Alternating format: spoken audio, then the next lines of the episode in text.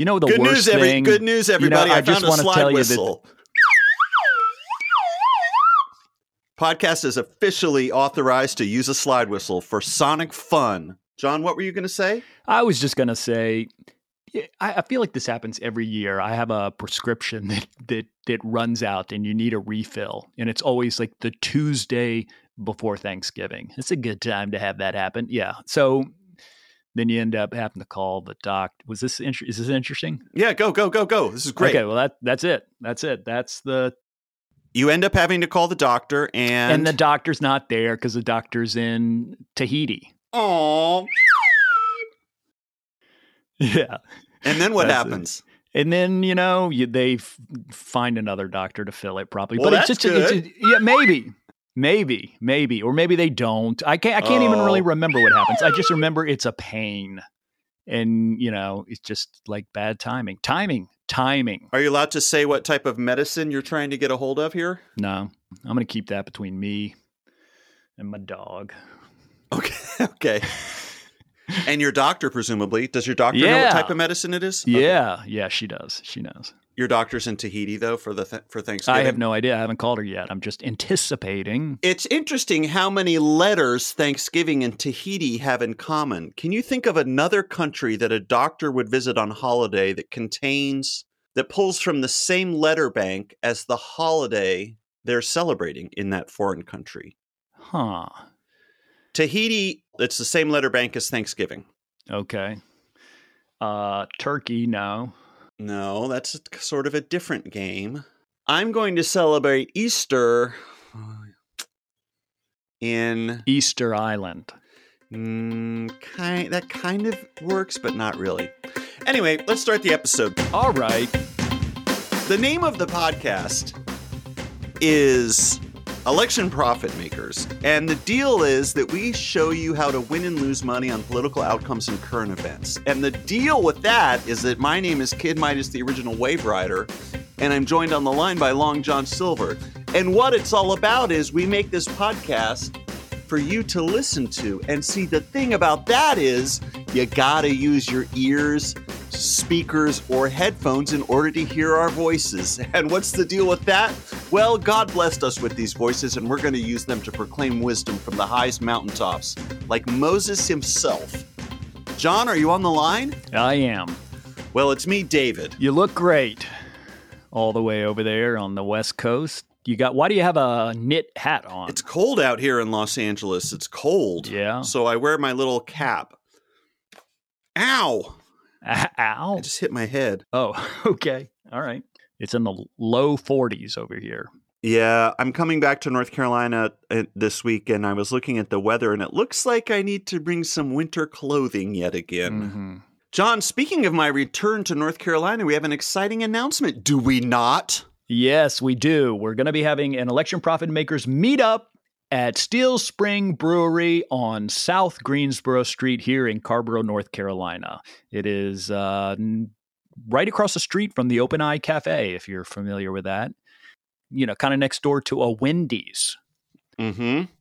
Like the one uh, fast food joint that hasn't been closed in Carrboro. John is obsessed with how slow the drive-through at that Wendy's is. They're not anymore. They've got Every time we drive by that Wendy's, he's like, that drive-through was unbelievably slow. Get it together. What is their problem? Yeah, that's what I say. No, I think they were having pandemic issues for a while, but Steel String is not slow. Did I ever tell you the time I went there and then I struck up this conversation with this guy who I thought was a Kentucky fan? Uh, I was with you that night. Oh, were you? Yeah, we were all waiting for our beers, wondering why you were making small talk with a stranger and whether it was the first time in human history you had ever made small talk. Yeah, I think I'd had a few drinks and then I started making, uh, you know, some snide comments about Duke University, which this guy was representing because he was wearing a Duke University K letter jacket. And I had kind of just seen the K, and in my mind, I said Kentucky. And uh, no, he was a Duke guy. But then we decided we were friends because we actually both hate Kentucky. So, friends, if you want to join us at this meetup, John will point out the very spot where this historic interaction took place. You don't even need me. I think there's a there's a They've already put up a there actually is a marker already there. Yeah, a star. John, what day and time is this meetup taking place at Steel String Brewery? Well, it's going to happen next Wednesday. A week after the day before Thanksgiving. That's right. And the what date is that? I can't remember, and Oh the date I don't Fucking know. God. Hold on. Let me look it up. I can't find my little day planner. Where's my little day planner? It's going to be November 30th. It's the Where's last day day of planner? November. I'm sorry? It's November 30th, the last day of November. Oh, that's exciting. Steel String Brewery in Carrboro, South Greensboro Street, 6 p.m. Eastern Standard Time. There you go. Wow, felt like that was like half the podcast episode promoting this meetup. This is going to be a terrific meetup. We can't wait to see everybody. Well, the last one was, so hopefully this will be too. Yeah. We'll give a prize to whoever drive whoever travels the greatest distance for this meetup. Yeah. Remember last time? Yeah, somebody drove from Ohio, I think. Yeah, she did. Yeah. Yeah, that was really cool. awesome. All right, let's see someone drive from uh, Mars. Minneapolis. Well, John, we took the week off last week because we were both as busy as bees making honey for everyone to lap up and slather all over their nude bodies. But that work is done, and so we've returned to our microphones. A lot has happened since last we spoke, John. Namely, the 2022 midterm elections come into further clarity with distance. As so often happens with historical events, we're about two weeks out from the midterms now. And sure enough, the Democrats held the Senate, and Republicans took the House with a very slim margin. Yeah, it looks like the, the Republicans maybe the Democrats maybe could have held the House if things had gone a little differently in in New York or so. In a couple blue states, New York and Yeah. California, Sean Patrick Maloney, all-time greatest representative. I rep- I rec- I nominate Sean Patrick Maloney to the Buster Hall of Fame. that guy. All right.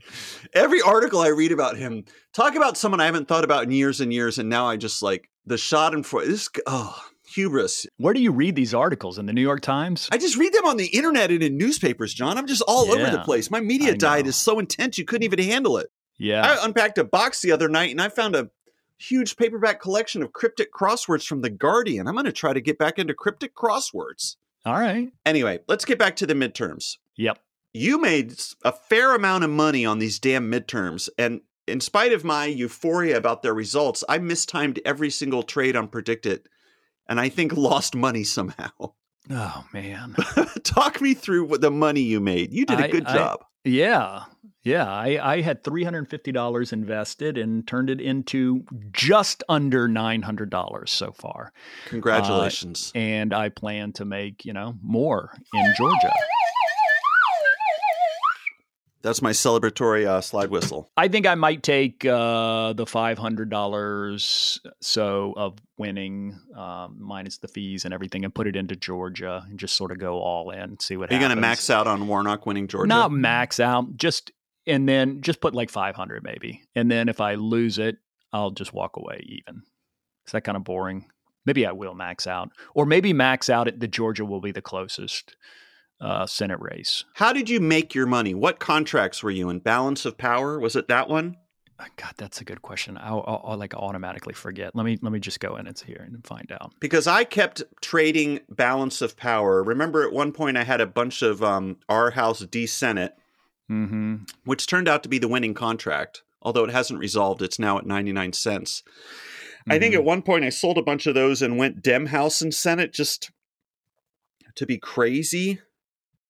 I don't know. All I remember is I mistimed every single trade like to perfection. Yeah, it's all about timing. I mean, I think I was in everything um, by the end. It was like uh, I, got, I was in Arizona. Um, who would win the gubernatorial election, which I hadn't been in before. Right. So I jumped into that one. And I was in uh, D House and D Senate for a while, and that didn't work out. And then R House and D Senate. I mean, that's pretty much where I was Right. just our house and D Senate, just the balance of power. And then the the I think I jumped into Nevada once that was called and you know, made a little money on that. Well, congratulations on your winnings. Thanks. Feels uh feels okay. Good. to go out on top. Now that we're a little bit further out from the midterms, we can return to our discussion about whether we have Gen Z to thank for these results. I'm seeing conflicting reports of whether the youth saved the Senate for the Democrats. So you said initially that they did, Correct. as did everyone else, pretty much. Except for David Shor, Yeah. the new Nate Silver, Coachella Nate Silver, as I call him. Did you see that article in the New York Times about how he hosted a crazy party? Who is this Yeah. guy, David Shor? We, I love this guy. how come every This guy year we always have to learn about some new nerd? He's not a nerd. Look at him. He's cool. He's got all this crazy cool hair and everything. Yeah, I don't know, man. I think most You know who would be a good David Shor in a movie? who Aaron Gray. our friend Aaron from middle school. Yeah. Yeah. I could see him playing a David Shor type. Let's try to um yeah, let's try to uh, set up that project. okay. Um yeah, I um I think it's still unclear exactly um if Gen Z carried the midterms for Democrats. You know, they didn't turn out at the same level as they did in 2020, which is a presidential election, so it's apples and orange, and they didn't show out uh, at the same level as they did in 2018, which was like the biggest resistance midterm of all time. Right, that was the first post-Trump election midterm. That's right. So, can you hold that against them that they didn't show out at that show up at that uh, percentage as they had in 2018? I don't think anybody did. You know, the fact remains is they still are just a much smaller part of the electorate. So even if they're bringing 70% to 30%, which is you know the the exit polling, which is has is starting to be adjusted, seems to to bear that out. They're still a, a small part of the electorate. Um, so I can't say that you would say that they won in in Pennsylvania, which didn't end up the Senate race in Pennsylvania was wasn't even that close uh, in the end. But when when it comes down to these uh, very close House races and things of that nature, sure you can you can make that argument. I'm not trying to put down Gen Z. I'm just saying from a math standpoint. I don't think anyone would accuse you of trying to put down Gen Z. I think you and I are both on the record as loving Gen Z and thinking they're one of the one of the greatest generations. Absolutely. Yeah, I, I think uh, you could say that probably Gen Z uh, won the gubernatorial race in Arizona for Hobbs. Uh, th- that that was close enough. And I know that that race you were personally invested in because you had a very strong aversion to Kari Lake even bef- before I had even heard of her. Yes, Kari Lake makes me very nervous. Someone said that Kari Lake, someone on Twitter, I don't know if you Twitter, you know, it's a thing, Mm-hmm. witticisms and jokes. Yeah, uh, that Kari Lake would be like the perfect president of like a star federation on Star Trek or something. Speaking of nerds, uh, when did David Shor jump on the microphone? My exit polling shows that Kari Lake is a Klingon president. Yeah, 2.6% reporting. I don't know if she was a Klingon, but I don't know what that yeah. means. What do you mean she would be a I don't know. She Star just Federation? she has like a racial ambiguity. She just she she's a, she- also this just a powerful sort of looking woman. She just seems like she would be a perfect. And then someone else said, yeah, you know, or she'd be a great um, assistant DA on a Law and Order series or something. She has a TV face, Yeah, absolutely. which makes sense because she made her bones in, t- in television. and act, she's an actor. She's got a classic case of TV face. yeah, yeah, yeah. So yeah, I don't know if we'll be seeing her anymore now. Um, apparently, she was at Mar-a-Lago meeting with um, the former guy, and uh, I guess we'll see what happens there. I don't know if you heard the news about him. He uh, is running again. You're talking about former President Donald J. The J stands for jack off. Donald J. Trump Yeah, has announced his candidacy for the 2024 President of the USA election. Correct? yeah, yeah. It was a exciting announcement. You know, everybody said, "Oh, the announcement was so boring and nobody cared and they weren't paying attention and they all wanted to leave and it doesn't seem like his heart is in it." And it to me it was just like, doesn't that isn't that how a lot of his rallies are? Really boring? I think. I haven't watched one in quite some time. So let's turn to PredictIt. We all knew this day was coming, although actually I wasn't sure he was going to run again. Yeah. I have $250 invested in the market. Who will be the GOP 2024 presidential nominee? I have $250 invested in Donald Trump not being that nominee. Of course, I am currently suffering a loss of some $13.50 in that market. Mm-hmm. Yeah, I'm I'm not in that market. I honestly do not know what's going to happen. I mean, obviously, the odds of him being the nominee are much better now that he has put his name in the hat, his ring in the. He has thrown his hat into the ring of names. Thrown his hat into the ring. Yep. So his odds go up there. Nobody else has put their name in. Uh, people have hinted. It seems that Pence is doing a lot of media now, trying to have it both ways. That he's disappointed with the president. His words, uh, his words, directing his followers to assassinate me were reckless. right.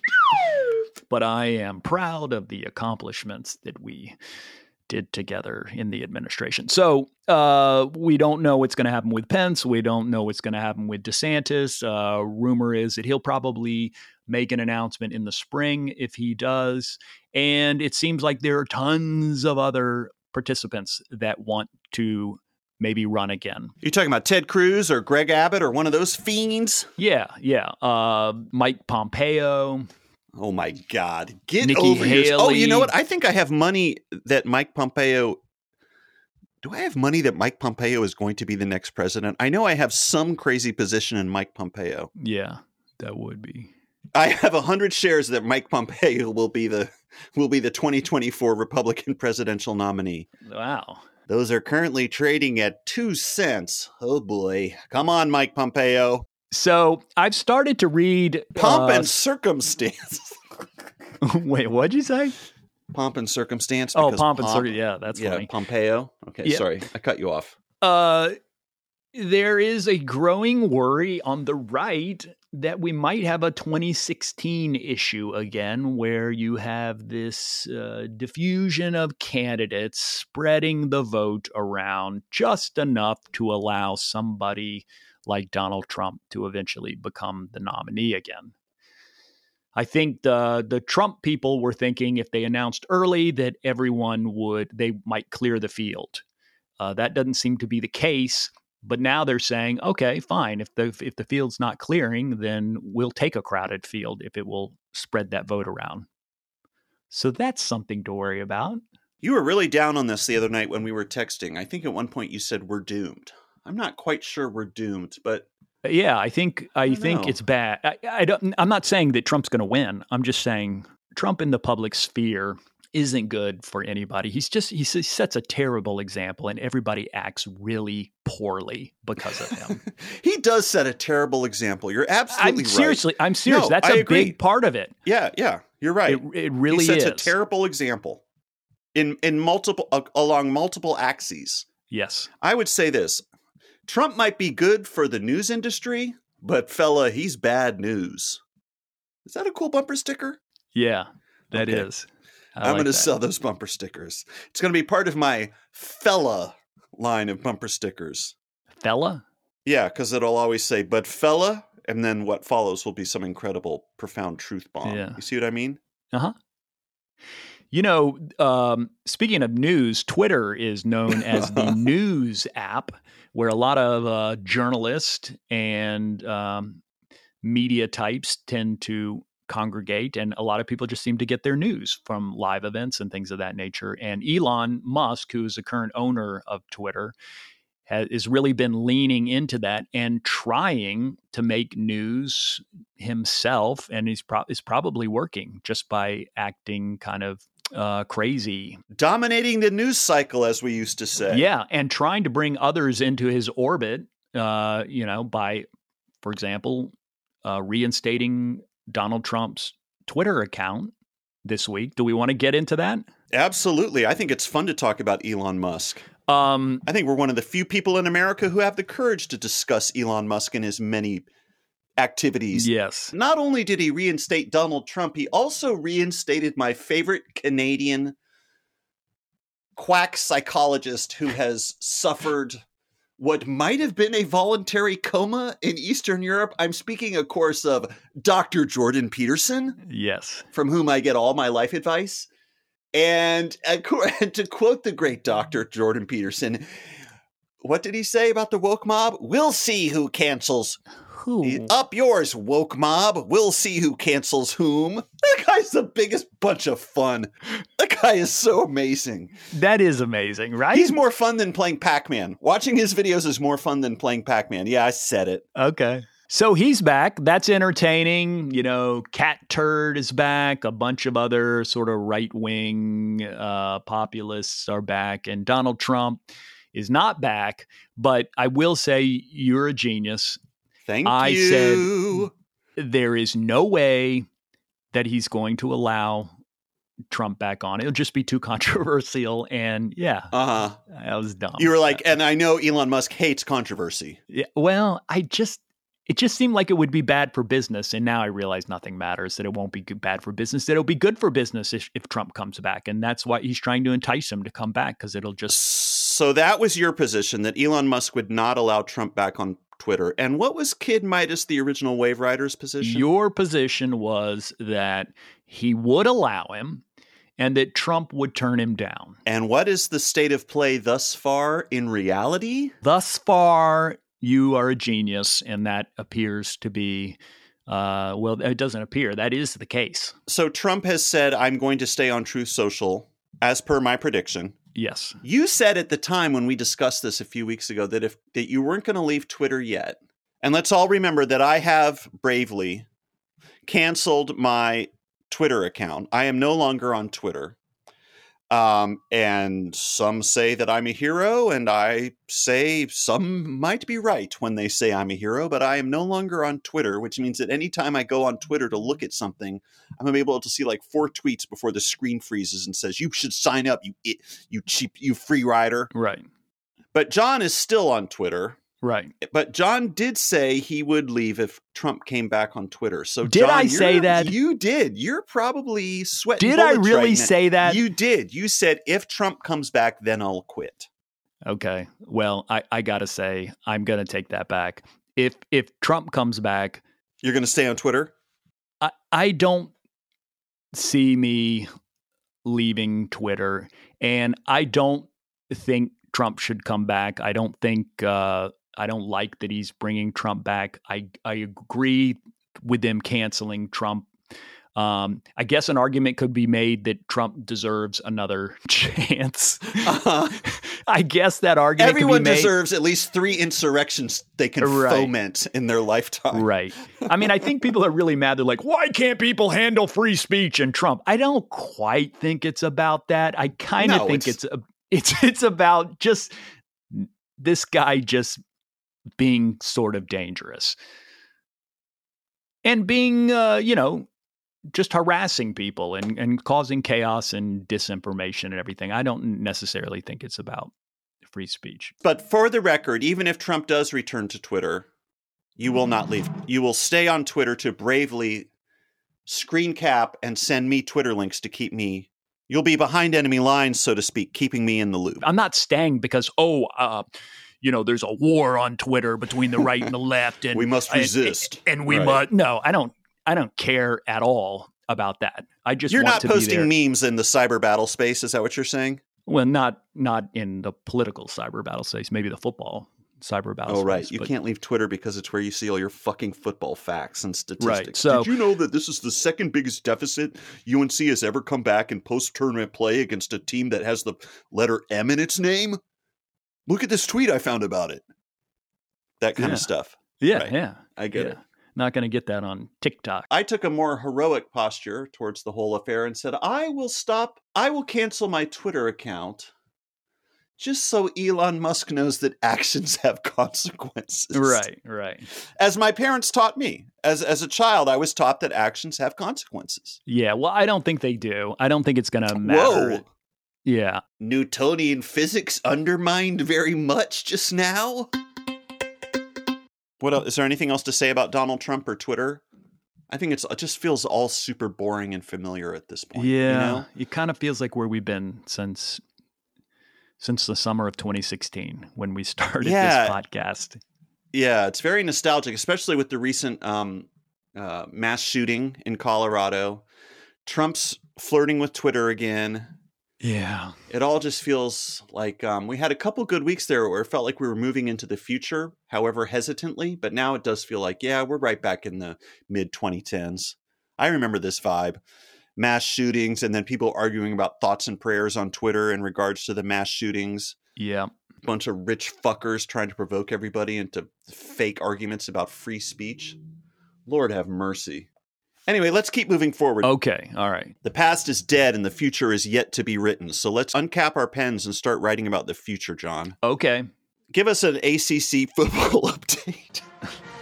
Yeah. Speaking of the future or no future, you know, UNC was sitting at number 13 in the college playoff rankings at 9 and 1 with an outside chance to make it into the four-team playoff, a Heisman contender and a very wounded Georgia Tech team coming into Chapel Hill that has had its head coach fired and is on its third and fourth string quarterback. And UNC, of course, in that scenario is favored by three touchdowns. And UNC went up 17 to nothing in the first half and then was. Uh, wait, wait, out- wait, wait, wait. Say that again. UNC went up 17 to nothing in the first half and then was outscored 21 to nothing in the second half. And the playoff uh, chances are gone. And wait, uh, w- w- really? yeah, yeah, you Oh. can't lose. You can't. We are, we already had one loss to Notre Dame. You can't can't have a second loss there. Wait, this needed to- means UNC won't be in the ACC tournament of football? No, a, the UNC is still the Coastal Division champions and will be playing for the ACC uh, championship in Charlotte in uh, a couple of weeks against Clemson. Okay. But they will not have a chance to play for a national championship. And they had an outside shot, an unlikely shot before, but that shot is gone. And you figured they would lose that shot by maybe losing next week to rival uh, NC State or maybe losing in the ACC championship game to Clemson, which is a very good team. But instead, they lost to a uh, Georgia Tech team at home. okay, I see. So it was a terrible loss. I mean, like one of the worst losses in program history, but just some of the things that happen to, to Carolina football and don't happen to Carolina basketball. It's just, you know, they are the opposite in that thing. So, Hmm. so, but good news the UNC field hockey team won the national championship yesterday. Whoa, really? yeah, Northwestern, two to one. Men's or They- women's? Uh, we, there's only women's field hockey. Is that true? Yep. Uh, That's across college athletics. Men don't have field hockey teams? No, they don't. Huh. So they ended up the season 23 and 0, national Ooh. champions, Ooh. and it is their third national championship in 4 years and the the program's 10th national championship all time. And does Marjorie Taylor Greene's daughter play for that No, national championship? she plays for the UNC softball team. Okay. Okay, got it. She's pretty good. Yeah? Yeah. I'm I'm desperately trying to think of a softball joke about someone lobbing softballs at Marjorie Taylor Greene like um Mhm. You know, I I know I can do this. Marjorie Taylor Greene's daughter, John. I don't know if you guys know this. Pretend I'm at a comedy club. Hey, you guys remember Marjorie Taylor Greene? Of course you do. Anyway, her daughter plays for UNC's uh, women's softball team. Mhm. I guess she learned a lot about lobbing softballs by watching her mother be interviewed on conservative cable news channel Fox News. It was a little clunky. Yeah, I To- could probably do better. You didn't need to describe really what Fox News was. Well, sometimes when you're performing political comedy at a comedy club, you can't assume everyone is as plugged in and savvy as you are. Do you know what I mean? Oh, okay. You guys remember? You guys heard of uh, Marjorie Taylor Greene? You guys know this representative? She's a Republican. She's a little bit out there. Anyway, speaking of being in the outfield, her daughter plays on the softball team for UNC. That's the University of North Carolina, where my friend John lives. Yeah. And her daughter's pretty good at softball. Apparently, it's because her mom, who again is conservative whack job Marjorie Taylor Greene, has a lot of experience with softballs. Namely, the questioning she receives from conservative cable news outlet Fox News. Good. That was good. How about that? Yeah, that was good. That was less. That was Uh, smoother, right? Yeah, that was smoother. Okay. Um, And you're still talking about football, right? no, we're done. We're Oh, done. okay, I'm not okay. going to be talking about football anymore. So wait, is UNC done playing football for the year? no, they're going to play state next week. Okay. How are you feeling about that? Mm, yeah, I don't really know how to feel about that anymore. It's it's it's just not. It it has less importance now. Got it. Yeah. Sure would like to win because last year, Who's Sherwood?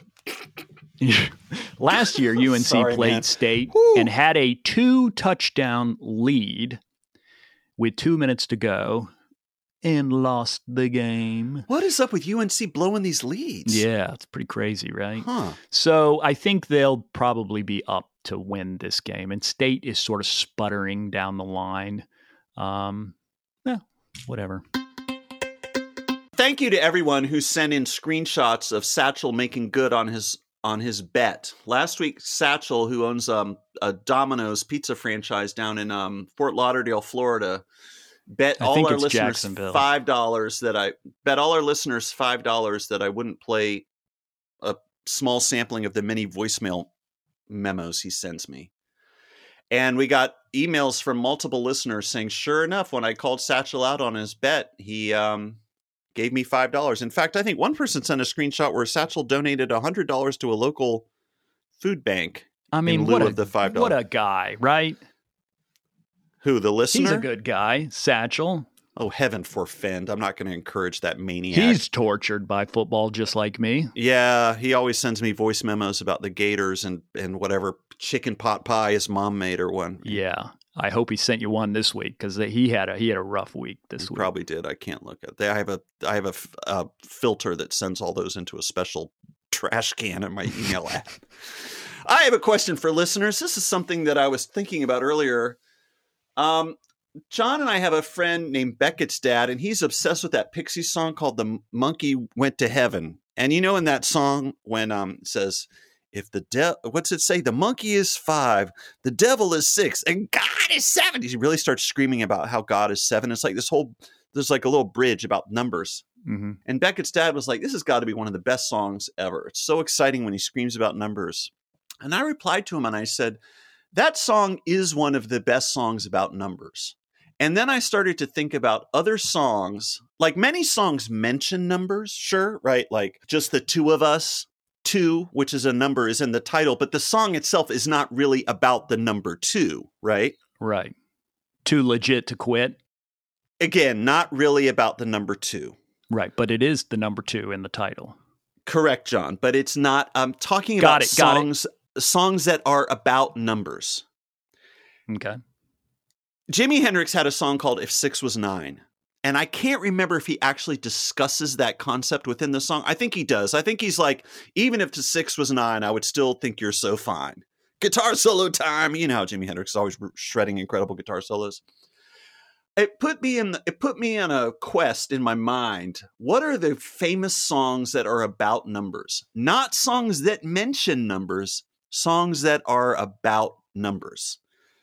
So there's a famous song where a man says, If I could walk 500 miles, I'd walk 500 miles or more to see you on Galway's fabled shores. Now, that song is very famous and it has a famous number in it, the number 500. But again, that song is not really about the number 500. So I ask listeners to send send answers to this query. What are some good songs about numbers? I really don't think there are that many. And that's very interesting to me because numbers are so interesting and intriguing and mysterious. Right. I think I think they're kind of hard to capture within songs somehow. What about uh can I mention one? Barenaked Ladies? Which one? Seven, eight, nine. Is that a song? Yeah. You don't know that song? Oh, no. Yeah, they did like a, ki- a kids album. Well, if it's yeah, so that's so that's that that speaks to one of my prejudices, which is that I bet most songs about numbers are going to be children's songs. Okay. You know what I mean? Mhm. Anyway, listeners, our email address is contact at electionprofitmakers.com. If you can think of any songs that are about numbers, I would be very intrigued to put together a playlist. I think that could be like a really fun activity that I could work on as we approach the holiday season. Great anyway, idea. let's move. Thanks, John. Thanks, John. Let's see what we got here. Let's see what we got for uh, listener questions. Uh, Uh, read this one from Jason. Jason writes in Dear David and John, love the podcast. Keep it up. David, I'm pretty sure you've seen this article, but just in case I had to send it your way, it's a uh, link to something in at Guitar World about Kurt Cobain. It says, in case the link doesn't work for you, it's about Kurt Cobain's Boss DS1 pedal, which just sold for $75,000. Guitar World speculates it might be the highest selling price for a pedal in history. I love the DS1 and love Nirvana, but not that much. Jason, thank you for this link. I had heard nothing about this um, recent auction where Kurt Cobain's Orange Boss DS1 distortion pedal sold for $75,000. Can you guess what guitarist held the previous record for highest price of a pedal sold at auction? Um, The Edge. No. Uh, that was um, great. I'm so into the fact that you know the name of U2's guitarist. okay. Oh, that uh, was great. Eddie Van Halen. oh, good, good guess, but no. Um, Stevie Ray Vaughan. Great guess. You know, Stevie Ray Vaughan is the guitarist who really, more than anyone, made the Ibanez Tube Screamer famous. And I wonder if one of his Tube Screamers has ever come up for auction, and if so, how much it is sold for. But no, the guitarist who held the previous record for um, most expensive pedal sold at auction is Jimi Hendrix. Hmm. Well, you know, I didn't guess Jimi Hendrix because you had just been talking about Jimi Hendrix. Hmm. Okay. So I, That's interesting. I thought it was repetitive. Oh, you were thinking about content and and and listener fatigue. Yes, yes, yes. You didn't want a listener to be like, Jesus, what is this election Jimi Hendrix talker Yeah, abouters? so- yeah, I that would have been a guess, but we had already discussed him. Anyway, the DS1, everyone knows this pedal. It's the orange uh, Boss pedal, and some people say it's probably the best selling pedal of all time. Many people truly hate its tone. Uh, Kurt Cobain apparently had a couple of them, and the one that sold for $75,000 at auction, he had customized and written on in Sharpie and stuff. Then I went on to read this article, and then I went down a little bit of rabbit hole reading about other Kurt Cobain instruments and, and um, ephemera that is sold at auction. Did you know, John, that the guitar, the Martin guitar that, J- that Kurt Cobain played on MTV's Nirvana Unplugged, when that sold at auction, it set a new world record for most expensive guitar ever sold at auction. Can you guess how much money that guitar sold for? I, I have no idea. Uh, Six million dollars. Wow. It was bought by the guy who runs Rode Microphones. Okay. which is a European audio company. And apparently, the guitar is going to go on tour and he's going to use it to raise funds for music education or something. Yeah. See, I, I think that probably makes sense on some level. You spend that much, it makes a lot of news. Right. It's good for your brand. And also, if you're worth a billion dollars, what's six million dollars? I'm just glad it wasn't some hedge fund manager who wants to. Who wants to who wants to squirrel away right. Kurt Cobain's guitar in his little home studio while he records covers of Smoke on the Water and then presses like a vanity limited edition CD for his for his employees. They'll all, all have to pretend that he's worthy of that of that instrument. You know what I mean? Yeah. You ever heard of blues bankers, John? Do you know what that concept is? Nope. A blues banker? That's a guy who's a banker but loves playing the blues. And so he buys like the highest price, best gear in the world. Oh, okay. So he's probably got like a, a strat from the 60s or whatever. And then he's probably got like a Klon Centaur, like all these legendary pieces of music gear. And he's just some idiot fucking hedge fund guy. And then on the weekend, he like gets his bros together and they go down into a studio and like they record a demo of like yeah. uh, that sounds Little fun. Wing or something. Yeah. I don't know. What's a blues song? I'm traveling down to hell with the devil on my ass. I don't really. What's Yeah. like like, like Devil a classic went down blues to song? Georgia. Devil went down. Classic blues song. the classic blues song by Robert Johnson. Yeah. Devil went down to Georgia. I don't know. Oh, the devil. Has anyone is a bigger asshole who name a bigger asshole who's had more songs written about him than the devil? I don't know. Yeah, that's that a good point. That guy's coasting on free publicity. the devil has really captured everyone's imaginations because everyone from old blue, old old timey blues musicians to the hottest new heavy metal bands, they'll all write songs about the devil. You know, Beelzebub or whatever they call him these days, Satan, I suppose. Anyway, enough Yeah. talk about the devil. Thanks for that article about that high that high priced um, DS1. I have a Boss DS1, John. I bought it. I bought it online. I think I got it for twenty five dollars, and I bought it because apparently it's a very easy pedal to mod. But I haven't I haven't gotten into that yet. Interesting. Sasha, thank you for your correspondence about Rare Records and about the fact that you somehow got your hands on a LP by movie director Michel Gondry. This story is very confusing to me. Yeah, this is this is a this feels like a Michel Gondry movie. Sasha got a copy of an LP of a band that Gondry used to be in. Michel Gondry made the wonderful movie called um, Eternal Sunshine of the Spotless Mind and some other lesser works. Sasha, you, you had a student. I for, completely forgot about this in the chaos of the election and in the chaos of our own lives. She had a student who drew a logo for what was it for the Fish Weird baseball team or something? I'm going to find that and post that on our Patreon. Yeah. JB writes in With the probable end of PredictIt looming on the horizon, I thought I would offer my occasional services to provide some supplementary content to fill any space which may be left unfilled in the podcast without PredictIt markets to discuss. Wow, what a sentence. That was, right? Whoo! So JB writes, I took up bird watching early during the novel uh, coronavirus SARS CoV 2 pandemic, and it is a hobby that has persisted since. I remember very clearly what would be called my spark bird, a term which bird watchers use to indicate the specific sighting that served as their impetus to delve deeper into observation and study of the avian world. It was March 24th, 2020. I had been working from home for a week at that time, and during a spring hailstorm, a varied thrush took shelter from the weather under the eaves of my front porch. I propose that I will occasionally send updates on rare or interesting birds that I have seen. These will mostly be infrequent and most likely from the Willamette Valley region of Oregon. I also have a little interest in field recording and think I'll try that out soon too. I may do this whether or not you actually ask me to, unless you ask me to stop.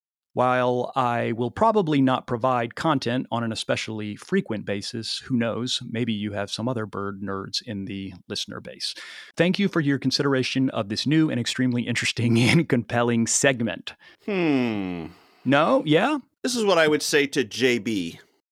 If you get a field recording of a rare bird, send it along to us. Or a bird with an interesting bird call. But don't forget, JB, keep this in mind. Now that I've found my slide whistle, I mean, we basically have free bird calls whenever we want them. Like, John, name a bird, and I'll do their bird call. Uh, the uh, northern cardinal. See? Yeah, that was good. Sound just like a real bird, right? yeah. I kind of want to get into bird watching. Okay. It does seem like kind of a fun Really? acti- Yeah, to see like a rare bird, doesn't that sound fun?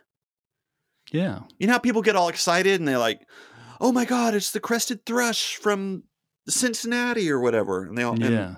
and they just they stay up all night just to get a glimpse of it. Can you Yeah. imagine? It seems hard. Rare animals. I don't think I have the patience for it, frankly. Yeah. I and uh, I do not. I need immediate gratification of all senses at all times without Mhm. delay. That's my problem. I yeah. think I have Twitter. no impulse control. That's my bird. oh, watching. interesting. Yeah, you only watch the little one bird, the little blue bird. Yeah. Twitter, right? Mhm. What kind of bird is the Twitter bird? Has anyone said what it is? Mm-mm. No, it's a good question.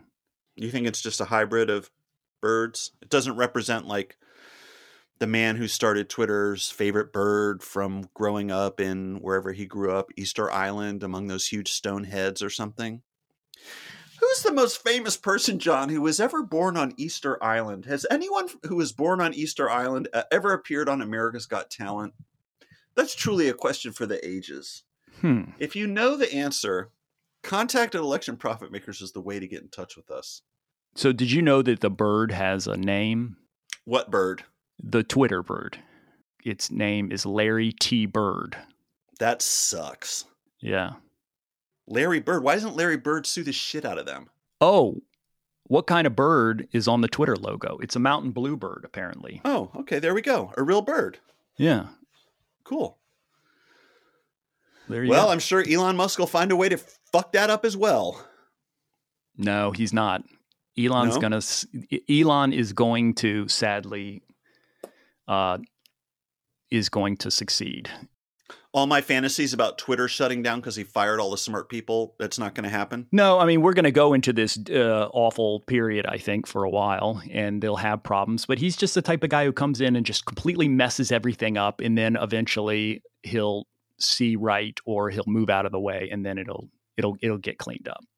Got So, it. Yeah, I think Twitter's going to be fine. Actions do not have consequences for billionaires, as John Kimball says. But I hope everyone has a wonderful Thanksgiving.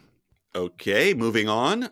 And Uh, I guess this episode is coming to an abrupt c- close. okay, I well, I didn't need it to be abrupt, but I've got to walk the dog. Oh, I see. Yeah, you you are getting cats. that. Uh, okay, right. John John is fostering about eleven kittens right now. The Yeah. photos he sends are absolutely heart melting slash anxiety provoking. John has his hands full with these. It's kind of amazing that I haven't been sneezing through this entire episode.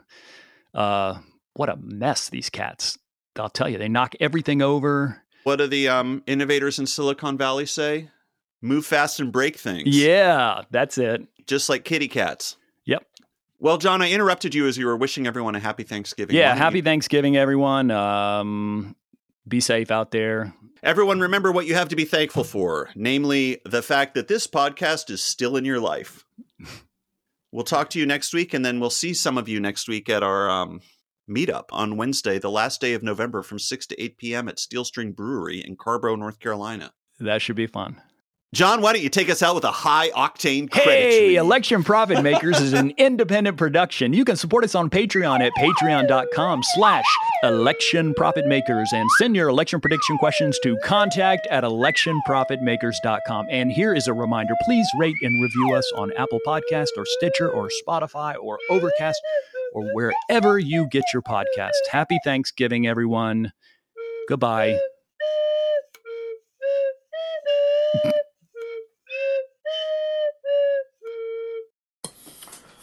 Gator football update. The Gators uh, did not win. Uh, it was terrible. They played terrible, and it was embarrassing uh, to watch. And um, that bet, that five dollar bet, is over. Uh, in the fine print, you see that uh, after the new podcast airs, then that all bets are off. With uh, last week's episode has uh, expiration date. Go Gator.